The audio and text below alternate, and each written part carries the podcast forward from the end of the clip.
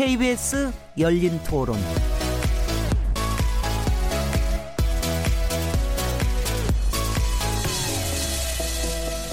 안녕하세요. 묻는다, 듣는다, 통한다. KBS 열린 토론 진행자 시민 김진혜입니다.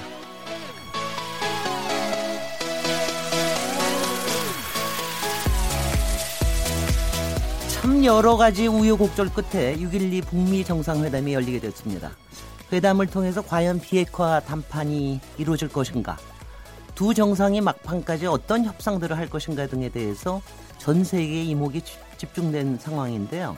어제부터 속속 발표되고 있는 장소와 세부 일정, 일정들 속에서 회담의 윤곽이 나타나고 있습니다. 트럼프 대통령은 SNS를 통해서 매우 중요한 며칠이 될 것이다. 과연 무슨 일이 일어날지 보자. 라는 말을 남겼는데요. 오늘 열린 토론에서는 6.12 북미 정상회담, 북미 정상회담에서 과연 무슨 일이 일어나게 될지 전망해 보도록 하겠습니다. 6월 6일 KBS 열린 토론 지금 시작합니다.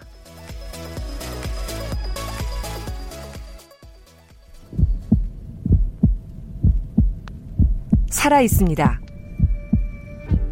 토론이 살아 있습니다. 살아있는 토론, KBS 열린 토론. 토론은 라디오가 진짜입니다. 진짜 토론, KBS 열린 토론.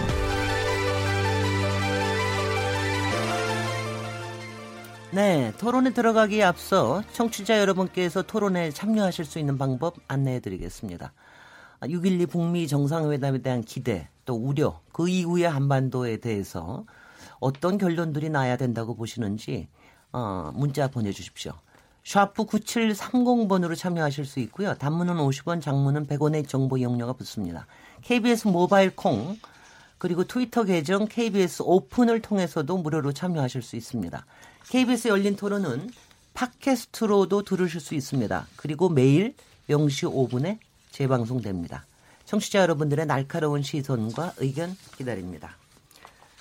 아, 오늘 어, 북미 정상회담 전망과 한반도의 변화에 대한 주제로 함께 토, 론하실 패널 네 분 소개해 드리겠습니다. 가나다 순으로 해놓은 것 같은데요. 제일 젊은 분이 먼저 소개해 드려야 될 것 같은데 김근식 경남대 정치외교학과 교수님 자리하셨습니다. 안녕하세요. 네, 남성욱 고려대 행정대학원 교수님 모셨습니다. 안녕하십니까? 양무진 북한대학원 교수님 나와주셨습니다. 반갑습니다. 조성열 국가안보전략 연구원 수석 연구위원님 모셨습니다. 예, 반갑습니다. 네, 오늘 6월 6일 현충일 사실 휴일인데 나와주셔서 감사합니다. 근데 제가 사실 북한 문제뿐만이 아니라 어, 한반도 문제 또 국제관계 안보 문제 나올 때 항상 제가 뵙던 분들이거든요. 해설가 해설하시러 나오시고 가끔 토론도 하시고 그러셨는데 이렇게 엄청난 분들을 네 분을 한 자리에 휴일에 모시다니 이거 기적 같은 일입니다. 이거 저 열린 토론에 어 앞날이 굉장히 밝을 수 있을 것 같습니다. 그렇게 생각하시나요? 작가분들의 아주 치열한 노력의 결과라고 생각합니다. 네. 네. 네. 굉장히 바깥에서 스튜디오 밖에서 지금 좋아합니다. 아 근데 정말 아, 정, 아 근데 정말 놀라워요. 이렇게 네 분을 같이 뵙, 게 되게 제가 사실 여러 방송을 통해서 다 뵙, 뵀었는데 여러분들 일단 심경을 좀 듣고 싶습니다. 이제 612 어, 뭐 이제는 이제 설마 마지막 변수야 설마 없겠죠. 아무리 저 뭐 이제 돌발 변수 같은 건 안 생길 것 같은데 어, 이제 이제 뭐 여러 가지 세부 일정이 나와서 시간도 나오고 장소도 나오고 그랬는데 어, 이런 상황에서 이제 생각하시는 것들이 어떤 어떤 감회가 있으신지 먼저 예, 일단 뭐 역사적인 순간에 네. 예, 이런 문제를 갖고 남성욱 교수님 또 우리 네. 평소에 존경하는 우리 시민 김진애 박사님 아. 앵커로 모시고 시작이 좋습니다. 또 이렇게 토론할 기회를 갖게 돼서 네. 감사의 말씀드립니다. 하여튼 안 해보지 않는 뭐 프로스트의 시기대로 가보지 않은 길을 지금 이제 가는 것 같습니다. 어, 싱가포르나 좀 미리 가서 좀 관광 좀 많이 해둘 걸 하는 생각도 들고 하여튼 그 뉴욕 타임즈 표현대로 트럼프와 김정은은 unconventional leader라는 단어를 썼습니다. 통념적이지 않은 지도자. 뭐 그런 또 도저히 접점을 찾을 수 없는 지도자가 접점을 찾아서 어또 조화를 맞춰가는 회담. 다만 회담의 시작은 정말 아주 창대한데 네. 이게 끝까지 창대하기를 기 대를 합니다. 왜냐하면 합의하고 이행이라는 두 가지 구조가 있는데 이게 정말 지난한 길이 될 겁니다. 네. 모든 전 세계 인류가 어, 북한의 비핵화를 위해서 바라고 있는데 이 희망대로 어, 비핵화가 정말 실현되기를 기원합니다. 네. 일단 9시에 여는 것 자체가 굉장히 이례적인 일이에요. 아무리 그래도 정말 국제적인 쇼가 될런지. 그러니까 6월 10일 싱가포르 현지 시간 9시에 이제 개최되는 걸로 공식 확인이 됐기 때문에 네. 어, 보통 보면 우리도 이제 4.27 정상회담도 그랬습니다만 9시는 일과 시간 막 시작한 시간이기 때문에 정상회담을 그 9시부터 하는 게 사실은 뭐 쉽지는 않았을 텐데 네. 9시 일찍 잡았던 건 아마도 물론 북한과 미국 사이에 뭐 물밑에 조율이 있었겠습니다만 그날 하루를 굉장히 바쁘게 그리고 열심히 회담을 좀 해봐야 되겠다. 그리고 네. 굉장히 시간을 좀 많이 소화해서 네. 많은 이야기를 나눠야 되겠다. 아마 그런 의지가 반영된 게 9시라는 시간이 아닌가 싶습니다. 그러니까 그 9시부터 일과 시간과 함께 땡 치면서 바로 북한과 미국 정상이 만나서 단독회담부터 시작해서 오전 내내 사실 9시 만나면 12시 5차까지는 3시간이나 있지 않습니까? 물론 이제 그 전에 무슨 의전도 있을 거고 공식 행사가 있을 수 있겠습니다만 오전 일과 시간 전부를 통으로 다 회담에 할애할 수 있는 거고요. 그다음에 오찬이 또 있을 거고 네. 오후 시간 또 내내 또 쓸 수 있는 게 있기 때문에 어 6월 12일 날 만남 그 자체도 굉장히 역사적인 관심과 그 주목이 됩니다만 아침 9시부터 하겠다는 것은 트럼프 대통령과 김정은 위원장이 아주 서로 얼싸 안고 어떤 좋은 결과가 나올 때까지 한번 같이 방에 틀어박혀서 음. 열심히 논의를 하고 끝까지 해보자. 어, 근데 이런 의지의 표현이 아닌가 싶습니다. 어, 근데 저 사진 많이 찍으려고 아침 9시에 한 거 아닐까요? 왜냐하면 우리가 남북 정상회담 할 때도 10시에 한 것도 상당히 일찍 한 거라고 그랬는데 미국의 뉴스 시간에 맞췄다는 얘기가 예, 있는데 네. 이번에 prime 예, 그러니까 이게 지금 조성열 예, 그 연구위원님 우리 시간으로 이제 6월 12일 오전 9시지만 네. 어, 이제 그 미국, 현지 시간. 으로 하면은 워싱턴에서는 이제 저녁 9시 뉴스 네. 할 때고요. 그렇죠. 어, LA나 이제 그 서부 지역, 어, 네. 샌프란시스코나 이런 지역에서는 이제 오후 6시입니다. 네, 네. 그래서 사실 많은 그 미국 시민들이 시청할 수 있는 어, 가장 황금 시간대입니다. 그래서 네. 어, 다분히 이제 저는 그 어, 트럼프 대통령이 어, 지금 미국 내에서 여러 가지 이제 그 회의론도 많고 네. 또 찬반이 있는 상태에서 아, 뭔가 이제 김정은 위원장과의 어떤 역사적인 만남을 좀 대대적으로 좀 홍보하려고 하는 뭐 이런 네. 부분들 그래서 하나의 또 이벤트성으로 네. 시간을 좀 조정한 것 같습니다. 그렇기 네. 때문에 어 이게 이제 뭐 미국 우리 시간으로는 뭐 9시기 굉장히 이르지만 네. 미국 시간으로 황금 시간대다. 뭐 이런 부분들이 고려된 것 같습니다. 네. 그런데 이제 저 그러니까 열심히 얘기하고 있을 때는 오후에는 또 아무도 뉴스를 안 보겠군요. 근데 하루 그것도 하루 종일 생중계가 되나요? 우리 남북 정상회담 같은 경우에는 거의 뭐 전 세계에서 한 3천여 명 와가지고 하루 종일 생중계하지 않았습니까? 이번 경우에는 어떻게 되나요? 어, 그렇죠. 이제 이런 뭐 이 보도 이런 네. 부분도 이제 이 북미 간에 어, 실무자간 협상을 하겠죠. 네. 근데 이제 이 남북 정상회담도 보면은 우리는 그 생방을 했지만도 이 북한은 주로 녹화 중계를 많이 하죠. 그렇습니다. 어, 특히 그 이 북한에서 생방을 만약에 했을 경우에 사고 날 가능성도 있고 네. 또 김정은 위원장 중심을 해야 되는데 그런 여러 그 이 위험 부담이 있기 때문에 북한은 녹화 중계하고 있다 이렇게 보여지고 네. 지금 이제 아마 그 이 김정은 위원장 입장에서는 이첫 회담에서부터 이 트럼프 대통령에게 대거 양보하는 모양새다 이렇게 봐야 음. 되겠죠. 어, 지금 이제 김정은 위원장이 적어도 이렇게 그 아침 9시까지 이렇게 회담 시작한다면은 하루 전날 가야 되지 않겠습니까? 네 어, 그래서 아마 김정은 위원장의 시험법은 첫 이런 그 시작에 있어 가지고 트럼프 대통령에게 뭔가 이 양반은 모양새를 취하면서 회담이 진행되면 진행될수록 자기 것을 자기가 주도하겠다는 이러한 네. 어, 숨은 의도도 좀 가지고 있을 것이다. 네. 이런 생각이 들기도 합니다. 사실 그 6.12 뿐만이 아니라 지금도 막 회담들이 여기저기에서 다 진행이 되고 있잖아요. 거기에서 나오는 함의도 있는 것 같습니다. 이거 어떻게 보십니까? 일단 미국 국내 정치를 조금 볼 필요가 있습니다. 지금 조 박사님하고 양 교수님 이제 뭐 트럼프, 김정은의 셈법도 얘기도 하고 미국의 prime time 얘기도 했는데 네. 드디어 트위터에 트럼프 트위터에 뮬러 특검 얘기가 이제 아하. 굉장히 아주 제일 싫어할 겁니다. 요즘 밤잠이 안 올 겁니다. 뮬러 특검만 나오면 밤에 아마 꿈자리가 뒤숭숭할 정도인데 이거 거의 impeachment 탄핵 으로 가는 지금 수순이거든요. 네. 6.12에 트럼프의 정치 생명이 달려 있다. 네. 그렇기 때문에 아까 조 박사님 얘기한 대로 이 prime time에 다 시청자들을 확 잡아야 되거든요. 네. 그러려면 뭐 9시가 됐든 새벽이 됐든 지금 그게 문제가 아니고 네. 하여튼 본인이 이 북한 비핵화를 위해서 세계 정세를 주도하는 어떤 분위기를 미국 그 시민들, 음. 미국 시청자들에게 줘야 되거든요. 그래서 뭐 아마 트럼프가 새벽 5시에 만나자고 그래도 또 아마 김정은 위원장이 할 수 없이 만나야 될 뭐 그런 상황 정도로 미국 국내 정치에 맞춰 있고요. 지금 네. 이제 두 가지 회담이 동시에 진행이 됐죠. 판문점에서는 이제 성김 대사와 최선희 부상 간에 이제 의제 회담이 있었고 네. 이제 헤이킹과 아, 김창선의 의전 회담이죠. 의전 회담은 대체적으로 뭐 어느 정도 완료가 돼 가고 있는데 이제 예, 성김과 최선희 간은 이제 공동 선언문, 공동 보도문에 담을 문장을 다듬다 보니까 보니까 네. 역시 그거는 좀 시간이 예, 걸리고 있다고 봅니다. 네. 그 백악관 대변이 그래서 이게 북, 첫 번째 북미 정상회담이다. 실제로 그러네요. 그첫 번째 북미 정상회담인데 어떻게 보십니까? 지금 이제 아무 뭐 여러 가지 뭐 머리를 굴리고 있겠지만 양쪽 분들이 다 전 세계 어떤 모습을 비치느냐. 그래서 맨 첫 장면이 사실 우리도 남 남북 정상회담 첫 장면이 굉장히 감동적이었는데 예. 어, 전 세계가 보는 건 지금 이 감동은 아닐 것 같아요. 감동은 아닐 거고 이게 첫 장면이 어떤 그야말로 느낌을 자아내게 연출이 되겠느냐. 그 우리 그4.27 판문점 정상회담이 이제 남북 간의 뭐 경호, 의전, 그다음에 이 방송 보도도 사진에 실무적으로 다 협의를 했기 때문에 네.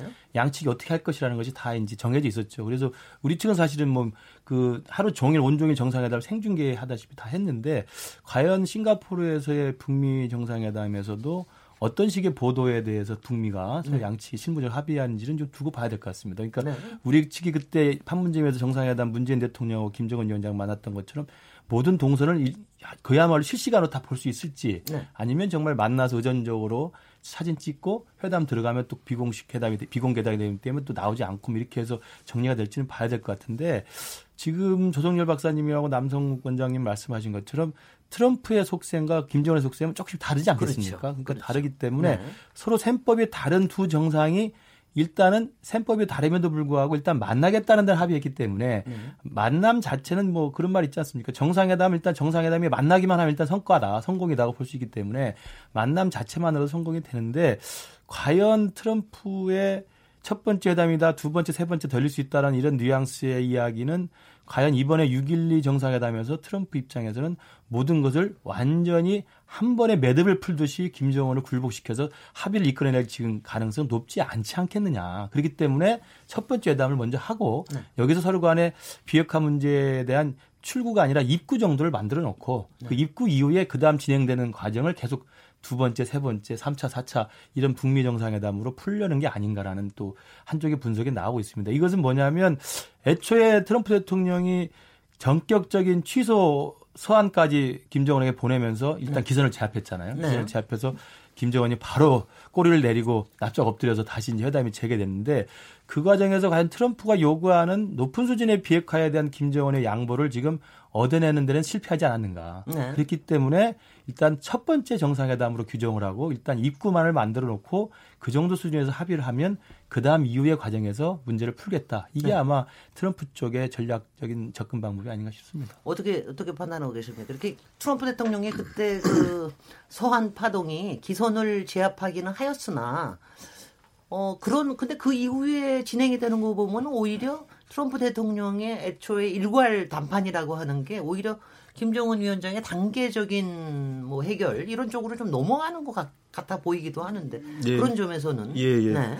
지금 조성열 연구, 연구위원님 예, 그러니까 사실은 이제 지금 5월 22일 날 그 문재인 대통령과 그 트럼프 대통령 간의 한미 정상회담에서 이미 사실은 이제 어 일괄 타결, 일괄 이행이라고 하는 네. 어 초기 입장이 좀 다소 후퇴하고 어, 어떤 단계적인 해법 이행 가능성을 좀 설명을 했습니다. 그리고 네.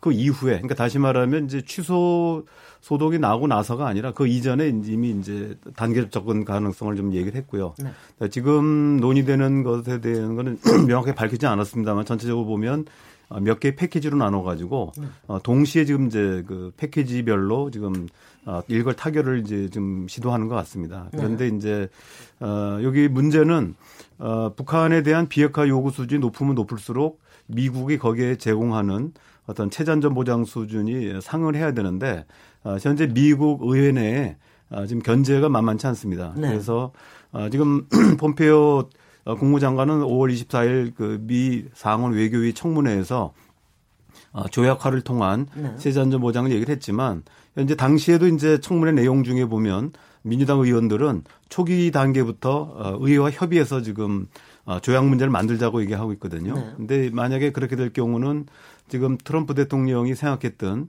어, 특히 이제 뭐 핵과 또 ICBM의 몇 개지만 가지고 좀 하려고 하는 부분하고 네.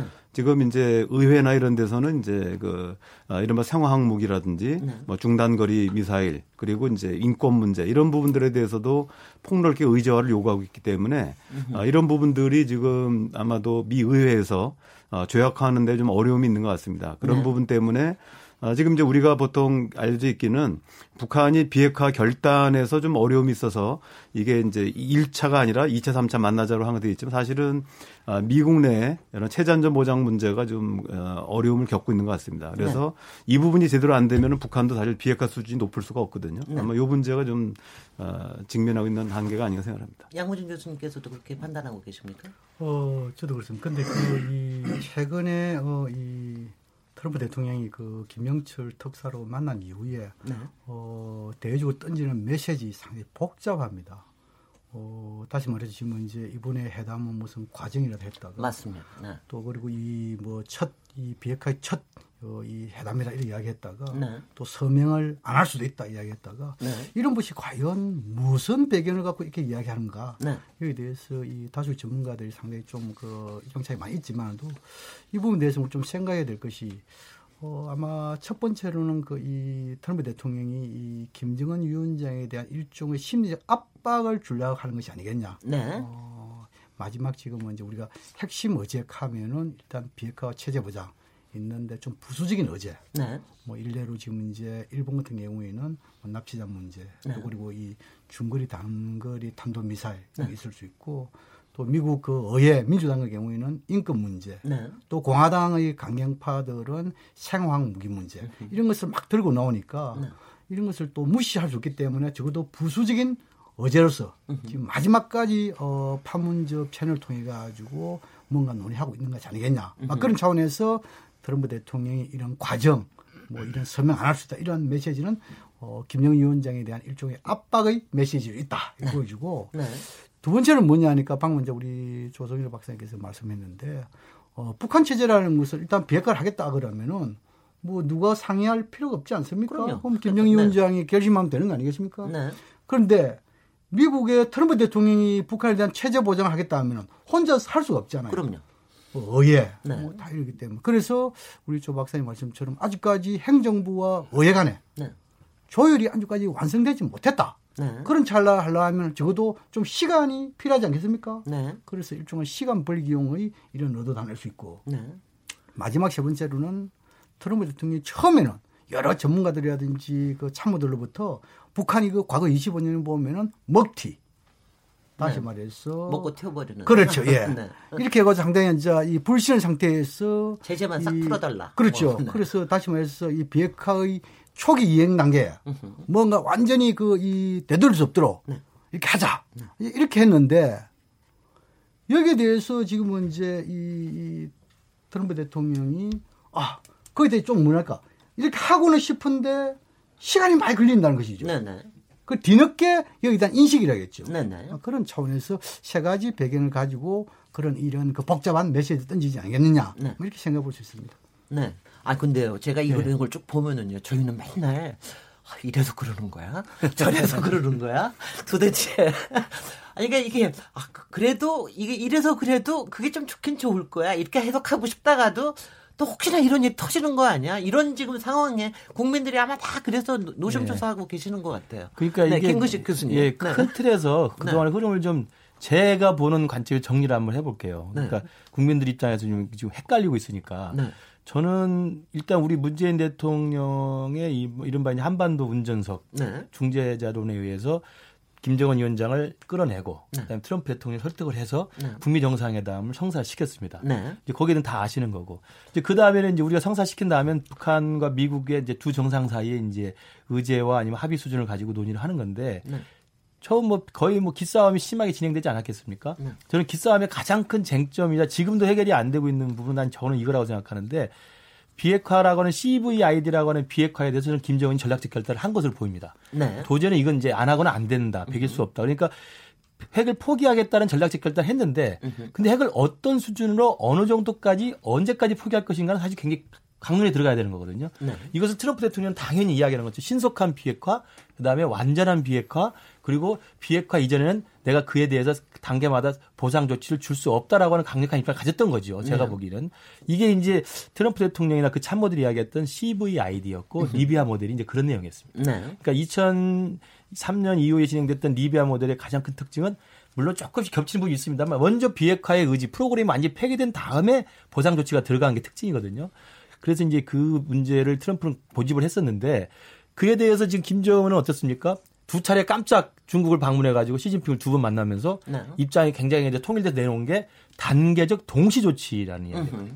네. 뭐 단계적이라는 부분은 아까 조 박사님 설명하신 것처럼 지난 22일 날 한미 정상회담을 통해서 그쯤을 해서 트럼프도 단계를 받아들였어요. 네. 그러니까 비핵화를 하긴 하되 단계로 갈 수밖에 없다는 걸 인정한 거죠. 네. 인정한 거지만 제가 보건데 동시에 대해서는 여전히 트럼프는 주기 싫었던 것이고 김정은은 동시를 반드시 받아내야 됐다는 것이 지금까지 저는 힘겨루기의 가장 큰 쟁점이 아니나 싶어요. 네. 그래서 왜냐하면 이제 비핵화라는 걸 완전히 포기한다 하더라도 그걸 신속한 비핵화처럼 트럼프 거라는 짧은 시간 내에 한다면 단계로 가, 밟아가야 되겠죠. 네. 그 단계 계속 줄이겠지만 그렇지만 단계마다 김정은은 그때 그때 보상 조치를 요구할 텐데 그게 체제 보장이든 뭐 경제적 지원이든 뭐 제재 완화든 다양하게 네. 있을 텐데 그것들을 트럼프는 주기 싫었던 건데 이게 이제 북미 정상회담 취소라고 하는 전격적인 깜짝 카드를 통해서 일단 트럼프가 김정은을 제압하는 듯 했으나 지금 며칠 안 남은 이 정상회담 앞전 상황에서는 트럼프도 그 동시적 조치라는 김정은의 요구를 제압하지는 좀 힘들지 않았는가. 네. 그래서 그러다 보니까 지금 말씀하신 것처럼 네. 그러면 의회 문제도 있고 체제 보장을 그때그때 해줘야 되는데 한국에 대해서 그럼 경제 지원은 내가 못하겠으니까 한국과 일본이 해야 되고 이런 다양한 이야기들이 나오고 네. 있는 게 아닌가. 네. 저는 그래서 가장 큰 쟁점은 리비아 모델이냐 아니면 김정은이 말한 대로 동시적 조치를 해줄 거냐 말 거냐 이것에 대해서 여전히 지금까지 북미 간에 원만한 합의는 아직 되지 않고 있다. 저는 네. 보고 있습니다. 그 트럼프, 네네. 네. 네. 트럼프 대통령. 네. 네. 네. 예, 예, 제가 예, 그 부분에서 아, 지금 제가 뭐 파악한 걸로는 그 두 개가 이제 나름대로 이제 타협점을 방식에선 찾은 것 같아요. 네. 그게 이제 뭐냐면 어, 이른바 이제 그 step by step 방식에는 이제 그 네. 그 미국이 강하게 반대하는 거니까 step by step은 쉬운 거부터 중간 단계 어려운 거 넘으면 각 단계마다 이제 보상을 해주는 건데 이거는 이제 과거 육지회담 방식이고요. 네. 미국이 계속 반대하는 방식이고 네. 지금 오히려 이제 시간차 방식. 그러니까 네. 어, 한세 가지든 몇 가지의 패키지를 정해가지고 음. 이 패키지를 완성하는 데는 이제 시간이 똑같지가 않거든요. 네. 예를 들면은 어, 현재와 미래핵이라든지 과거핵 또는 탄도미사일 이 부분은 각각 어, 완료하는데 시간이 다릅니다. 그렇기 네. 때문에 그 시간 그 패키지별 보상을 해주는 거죠. 네. 보상은 합의했는데 다만 이 부분들이 이제 시간이 똑같지가 않고 그 다음에 어느 부분을 먼저 할 것인가 이런 부분에서 지금 어, 패키지로 하는 데까지는 동의한 것 같고요. 네. 그래서 시간차로 하는데 여기에 따른 보상 문제에서 아, 북한은 이제 아, 지금 지난번에 김계관도 얘기했지만 우리가 경제적인 지원을 원하는 것보다도 우선 체제 안전 보장이 중요하다. 네.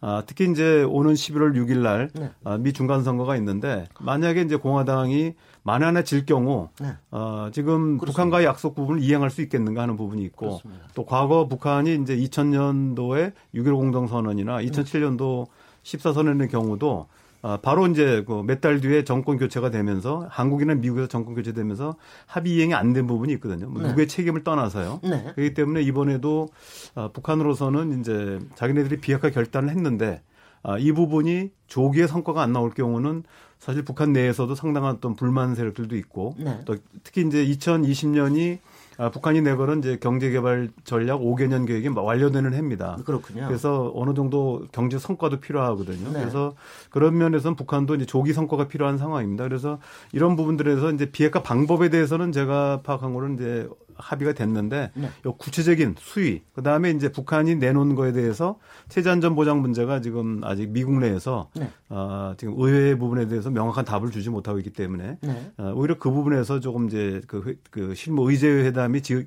연되고 있다라고 알고 있습니다. 점점 그림이 좀 이제 그려지는 것 같습니다. 나, 남상욱 교수님. 아마존 사이트에 들어가서 트럼프 저자로 된 책을 검색해 보면 44권이 일단 뜨더라고요. 그 중에 한 10권은 또 베스트셀러예요. 네. 네. 그 사람이 뭐 돈 버는 귀재가 책 써서 돈 벌라고 쓰지는 않았을 거고. 네. 대통령 되려고 썼겠죠. 예.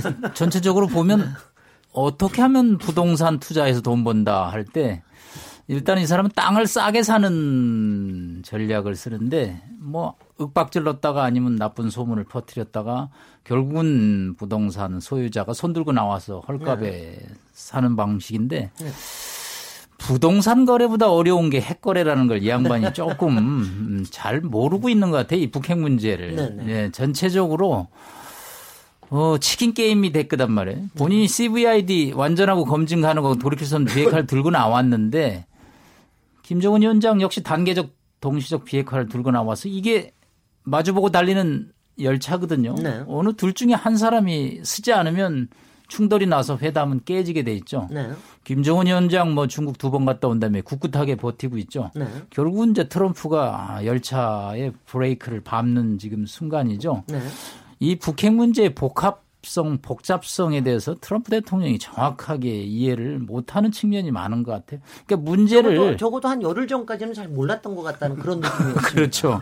이게 어차피 싱가포르에서 공동 선언문을 담아야 되는데 네. 1번 항목에는 CVI지 담고 2번 항목에는 김정은 위원장의 단계적, 단계적 동시적 비핵화를 담고 3번 항목에는 또 경제 체제 보장하고 5번 항목 도대체 조화가 안 되는 합의문을 지금 만들어야 되는데 결국 트럼프 입장에서는 야 이게 가까워 보니까 이게 쉽지 않구나. 네. 그렇지만 이제 이미 너무 멀리 와버렸죠. 두 연인이 돼가지고 네, 네, 네. 그러니까 회담은 깰 수는 없고 일단 한번 만나서 3천 명의 뭐 기자분들이 온다니까 아, 사진 오작교 위에는 다 올라간다. 다 올라가죠. 그래서 이제 네. 합의문을 이루지만 이게 첫 번째이지 시작이다라는 거죠. 네. 이제 앞으로 기나긴 뭐 두 번, 세 번도 할 겁니다. 앞으로. 네.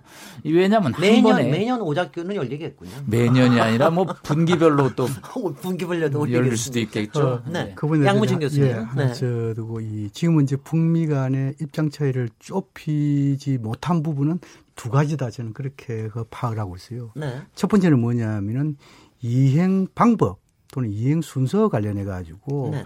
이 북한은 단계적 동시성을 강조하고 있고 네네. 어, 미국은 단계적 순차성을 강조하고 있습니다. 네네. 이게 뭐냐 하면은 예를 들어 지금 이제 비핵화 부분에 대해서 단계를 저 양측이 다 인식하는 것은 가장 낮은 단계하면 우리가 동계를 보고 중간 단계 불능화 마지막 가장 높은 단계가 예를 들어 폐기라 봅시다. 네. 근데 여기 에 대해서 체제 보장하면 가장 낮은 단계가 연락사무소고 네. 중간 단계가 대표부고 마지막에 대사관을 봅시다. 네. 이런 데 있어가지고 북한 입장에서는 예를 들어가지고 가장 낮은 단계의 비핵화 있어가지고 동결을 하면은 네. 그러면 이제 미국도 동시성이 있어가지고 가장 낮은 단계의 연락사무소 설치해라.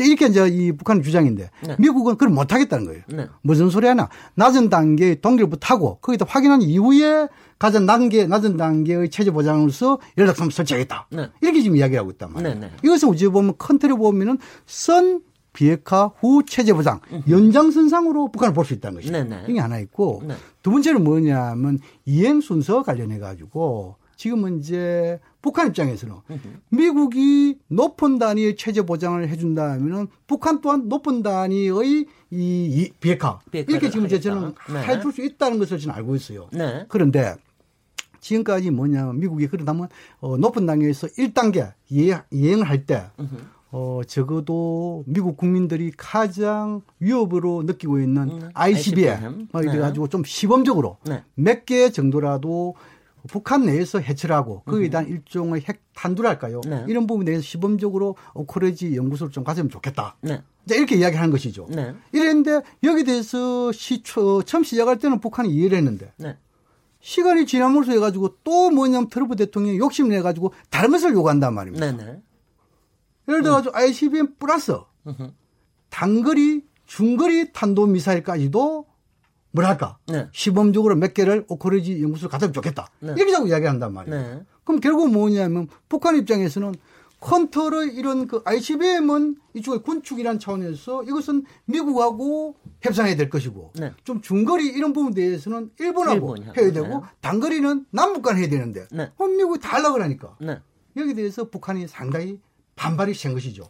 네. 이런 부분이 지금은 이제 아직까지 어, 이 판문점 채널을 통해 가지고 합의를 못 본 대목들이 아니겠냐 저는 그렇게 추정을 합니다.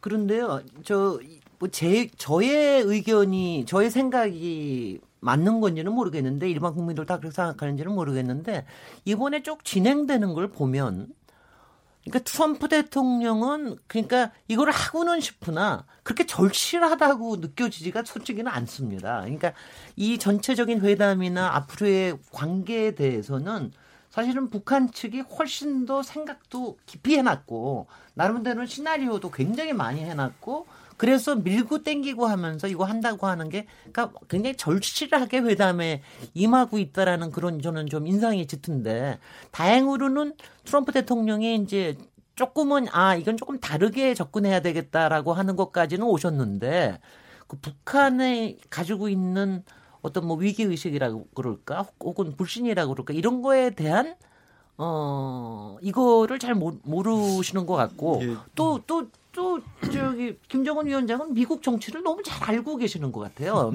트럼프 대통령 네가 다 해주신다고 그래서 되는 게 아닙니다. 이것도 잘 알고 계시는 것 같고 어떻게 보십니까? 그러니까 저는 네. 네. 초기에 김, 그 교수님. 예, 트럼프의 그 취소 공개 소환을 통해서 했을 때는 명백하게 그때 반응을 보면 트럼프가 갑이고 김정은이 을이죠. 네네. 그러니까 이번에 북미 정상회담에서 트럼프는 그렇게 절박하지 않았다고 치더라도 네. 김정은 위원장은 어떻게든 이 국면을 트럼프를 끌어내서 일정한 체제 보장을 받아내는 조건으로 비핵화를 해야 되는 절박함이 있었던 거기 때문에 뭐 다양한 이야기를 하고 있습니다만 으흠. 제재 효과고 아니면 북한의 이제 국가 발전 전략의 전환이고 이런 이야기를 하고 있는데 어쨌든 간에 제가 봐도 김정은으로서는 어쨌든 비핵화를 카드로 해서 자기가 얻을 수 있는 걸 최대한 챙겨야 된다는 절박함이 있었던 것 같습니다. 네네. 그래서 회담의 진행 과정에서 보면 트럼프가 좀 갑질을 한 것이 바로 취소 서한이었는데 음. 근데 지금 막상 지금 일주일도 안 남은 상태에서 보면 네. 실제 알맹이를 보니까 네. 알맹이에서는 사실은 김정은이 다 그 후퇴 없이 입장이 후퇴 없이 챙기고 있는 걸 지금 계속 고수를 하고 있는 것으로 보여요. 그렇게 그러니까 보입니다. 그리고 네. 오히려 트럼프가 처음에 이렇게 굉장히 그 보란 듯이 이야기했던 CBID의 또 리비아 모델까지 이야기했던 방식에서 보면 이게 첫 번째 회담이 아니고 내가 첫 번째 끝난다고 말한 적이 없다. 그리고 이게 계속 회담이 될 수밖에 없고 프로세스가 중요하다. 뭐 이런 이야기 하는 걸로 봐서는 그다음에 더 이상은 최대한의 압박 이야기하지 않겠다. 네. 이런 이야기로 봐서는 트럼프 대통령도 우리 앵커께서 말씀하신 것처럼 이 사안이 간단한 게 아니구나라는 것을 최근에 깨닫고 만나긴 만나야 되겠는데 큰 네. 욕심은 내지 않겠다. 네. 뭐 이런 거 갖고 더불어서 더불어서 처음에는 김정은이 의리였기 때문에 트럼프에 매달려서 회담을 제발 성사시켜 주세요라고 했는데 최근에 와서는 트럼프 입장에서 국내 정치적 상황이 아까 네. 조 박사님 말씀하신 것처럼 또남 교수님 말씀하신 것처럼 뮬러 특검이라고 하는 아픈 부분이 지금 계속 목을 조여오고 있거든요. 그렇습니다. 그래서 뮬러 특검을 빨리 끝장을 내고 싶고 9월까지로 끝내고 싶다는 게 지금 트럼프의 계속되는 이야기 아닙니까? 네. 그럼 뮬러 특검을 상쇄할 만한 가장 강력한 외교안보적 카드가 뭐냐 했을 때 이걸 놓치고 싶지 않은 거예요. 그럼요. 그리고 아까 말씀하신 동부 시간 9시, 서부 시간 6시로 했을 때 빵빠레 울려가지고 네. 화면으로 확 보여주고 싶은 충동이 있는 거죠. 그러면 네. 내용과 알맹이와 실제 그 비핵화의 합의 수준은 차치하더라도 일단 열려가지고 사진 찍자. 네. 이거라는 또 정치적 국내적 요소가 있었던 것 같습니다. 그러니까 그러다 보니까 최근에 와서는 트럼프도 이걸 통해서 뭔가 좀 먹고자 하는 절박함이 또 생긴 게 아닌가 이런 아쉬움이 있어서 실제로 이제 까봐야 되겠습니다만 까보면 네. 비핵화의 네. 수준이 어느 정도인지 좀 두고 봐야 될것 뭐 같아요. 트럼프 대통령에 대해서 너무 희화하는 것 같아가지고 좀 아니 뭐 희화까지는 아니고 아니, 딴건 아니고 네네. 조성열 아, 트럼프 대통령이 네. 이제 아마도 북핵 문제 그 복잡한 프로세스에 대해서는 이제 이해가 깊지 않았던 건 사실인 것 같지만 네. 사실 이제 그 미국에서는 어, 현재 핵과 미사일 문제를 둘러싸고 이제 이미 작년에 CIA에서 네. 코리아 미션 팀이 만들어져서 작년 5월 달인가요? 뭐 그래서 지금 쭉 활동해 오고 있고 네. 또그 책임자가 이제 어, 그 CIA 어, 그 국장이었던 이제 폼페이오가 네. 어, 일을 쭉 해왔고 지금 네. 국무장관으로서 협상을 쭉 해오고 있습니다. 그래서 사실은 이제 아까 그 트럼프 대통령이 처음으로 네. 어, 어떤 phased in이라고 그래가지고 이제 단계적 그 접근 가능성을 이제 일부 수용하는 발언했는데 네. 바로 이, 이틀 뒤에 바로 이제 그그 트럼프 대통령이 이제 그 북미 정상회담 취소 발표한 그 시점에 이제 폼페이오 국무장관은 미 상원에 출석하고 있었는데 네네. 그때 이미 조약이라는 얘기를 했거든요. 네. 그 부분은 어, 사실은 굉장히 중요하고도 고민을 많이 했다는 흔적입니다. 그러니까 다시 말하면 어, 실제 실무를 맡았던 폼페이오 국무장관 입장에서 본다면 그 의회의 동의 없이는 이 부분에 대해서 불가능하다는 걸 알고 있었고 그럼요. 결국 이런 부분들이 저는 뭐또 어, 지금 성큼이라는 분은 이제 그 아, 북한 육자회담 수석 대표를 하셨고 네. 또 대북 정책 특별 대표를 쭉 맡아왔던 분이고 지금은 이제 필리핀 대사로 계시지만 아, 실제 이 부분이 실무를 맡고 있어서 네. 어, 저는 뭐 이 부분들이 이제 트럼프 대통령은 이제 자기 정책 목적이 있지만 네. 실무진에서는 결국 그렇게 생각하지는 않는다고 봅니다. 네. 그래서 지금 매우 정교한 지금 협상이 이루어지고 있고 네. 어, 저는 이제 그 트럼프 대통령이 한 번이 아니라 두 번, 세 번 얘기한 부분에서 아까 양무진 교수님이 얘기하신 것처럼 북한을 압박하는 한 측면도 있고 네. 왜냐면 저는 이렇게 그 마냥 두 번 세번 늘어가 늘어질 수가 없다고 보거든요. 왜냐하면 네. 트럼프 대통령이 자신의 임기 중인 2022년 2020년 적어도 상반기까지는 어느 네. 정도 완료가 돼야만 네. 이게 성과를 가지고 이제 연임을 이제 시도할 수 있거든요. 그래서 네. 어, 저는 막연하게 이제 뭐 2차, 3차로 해가지고는 우선 두 번, 세 번 열릴 까한다는 보장도 없고요. 어, 그래서 요번에 상당 부분 어려움이 있다 하더라도 네. 어, 어느 정도 그 일괄 타결안이 좀 초안이 나올 거라고 봅니다. 그리고 네. 어, 이 부분이 이제 그날 안 되면 정말로 저는 그 한 번, 두 번의 의미가 요번 만남 아니면 뭐 몇 달 뒤가 아니라 바로 하루라도 더 연장해서라도 어쨌든 단판을 져서 하겠다라고 저는 그렇게 의지로 좀 보고 있고요. 아니 근데 그걸 잘 모르겠더라고요. 앞으로 몇 번 더 만난다는 얘기인지. 글쎄, 저도 이제 그 워딩 그 자체로는 사실 알 수는 없습니다. 그러니까 그 다음 날도 더 하겠다는 얘기인지 지금 잘 모르겠더라고요. 예, 예. 근데 다만 이제 그 트럼프 시간표로 보면은 네. 이거를 우리가 이제 그 북한과 미국의 정상이 70년 만에 처음 만나는데 네. 이게 몇달뒤또 만난다는 거는 저는 뭐 기약할 수 없다고 보거든요. 아, 평양에 평양 그왜 뭐 평양에 그 오시라는 예, 물론 그 소환도 보내시고 그래서 갈 거다 이런 예언도 있던데요. 뭐 네. 그렇게 문제를 낙관적으로 보지는 않습니다. 네, 네. 이게 뭐 정말 70년 만에 북미 정상이 만나는데 네. 이게 북핵 문제도 있지만 북한 문제도 있는 거거든요. 네. 어, 뭐그 문제가 그 문제라고 또 평가하는 전문가도 있지만 네. 분명히 양측에는 갭이 있습니다. 예. 일단 미국이 CVI 된 방식으로 본인이 국내 정치 상황에 의해서 11월 중간 선거까지 가시적인 성과를 보여주지 않는다면 네. 트럼프 대통령은 역설적으로 역풍에 시달릴 수 있거든요. 그렇습니다. 워싱턴의 30명의 전문가들을 다 회의 회의적으로 봅니다. 그런데 네. CNN 조사하면 미국 국민의 65%는 어프로브 네, 지지 의사를 보내거든요. 네, 네. 전문가와 일반 국민 간의 갭이 음. 있다라는 거죠. 그러니까 트럼프 입장에서 어떻게든지 성사를 해야 되는데 김정은 위원장 역시 중국과의 또 담보가 있는데 양보보다는 원칙을 고수하는 측면이 강하거든요. 네. 그래서 아까 정말 아침 9시부터 만나서 하루 종일 일하는 것도 있지만 네. 오전에 화면 제공한 다음에는 네. 오후에는 실무자들이 만나서 고민을 문장으로 담아야 되거든. 네. 그냥 양측이 한반도의 평화를 위해서 노력한다 이런 거 음흠. 문장 만들라고 그렇게는 그 3천 명 모아놓고 네. 네. 퍼포먼스 할 수는 없거든요. 그래도 국민들 중 세계 인류가 보고 납득할 만한 공동선언문을 만들어야 되는데 네. 이게 그렇게 한 번에 쉽지는 않은 문제라고 봅니다. 저는. 네. 네. 그 관련해 가지고요. 네. 지금은 이제 양모진 교수님. 예, 지금 이제 그 이 북미 간의 핵심적인 어제 바구니 회담을 어제는 거의 합의돼 있다. 그리고 또 이행 시간표도 저는 그 적어도 2020년까지는 네. 거의 합의돼 있다. 뭐 2020년이라는 것은 북한 입장에서도 이 경제 발전 5개년 전략 있지 않습니까? 네. 마지막이죠. 또 지금은 이제 트럼프 대통령도 그때 가면은 재선이라는 거 있기 때문에. 근데 중요한 부분이 뭐냐 하면은 트럼프 대통령이 처음에 북미 정상회담을 한다 했을 때 비핵화 관련해 가지고 김정은 위원장에 대해서 상당히 불신을 가졌던 것이죠. 네네. 그래 가지고 빨리 빨리 끝내자. 음. 한 방에 끝내자. 음. 이렇게 생각했던 거예요. 음. 그런데 폼페오 국장이 김정은 위원장을 두 번 만나고 음흠. 또 지금 이제 김영철 통전부장이 또 지금 이제 특사로 와 보니까 네. 불신했던 김정은 위원장이 오히려 비핵화를 반드시 할 것이라는 신뢰를 가졌던 것이죠. 아. 네. 그러면 신뢰를 가진 상태에서 트럼프 대통령이 2020년 재선한 데서 가지고 유일한 카드는 북한 핵 카드밖에 없단 말이에요. 네. 그래서 이러한 카드를 갖다가 한꺼번에 써버리면 다음 쓸게 없어요. 네. 그래서 오히려 김정은 위원장이나 신뢰라는 토대에서 트럼프 대통령이 오히려 살라미 전술을 펼쳐는 것이 아니겠냐. 아하. 이렇게도 우리 생각해 볼 수 있어요. 살라미. 예, 예. 살라미. 예. 제가 발음이 네, 좀, 네. 뭐, 하더라도. 네. 그런 생각이 좀 네. 들더라고요. 네. 그래서 이것이, 아, 역시 트럼프 대통령의 셈법이 여기 있구나. 네. 이렇게도 상상력을 한번 동원해 봤습니다. 네. 아, 정말 이게 정말 이게 나중에 실록도 나오겠으나 이거 소설 쓰기도 너무 재밌는 소재인 것 같아요. 여기서 잠깐 좀 한번 쉬고 넘어가도록 하겠습니다. 지금 여러분께서는 KBS 열린 토론 시민 김진애와 함께 하고 계십니다.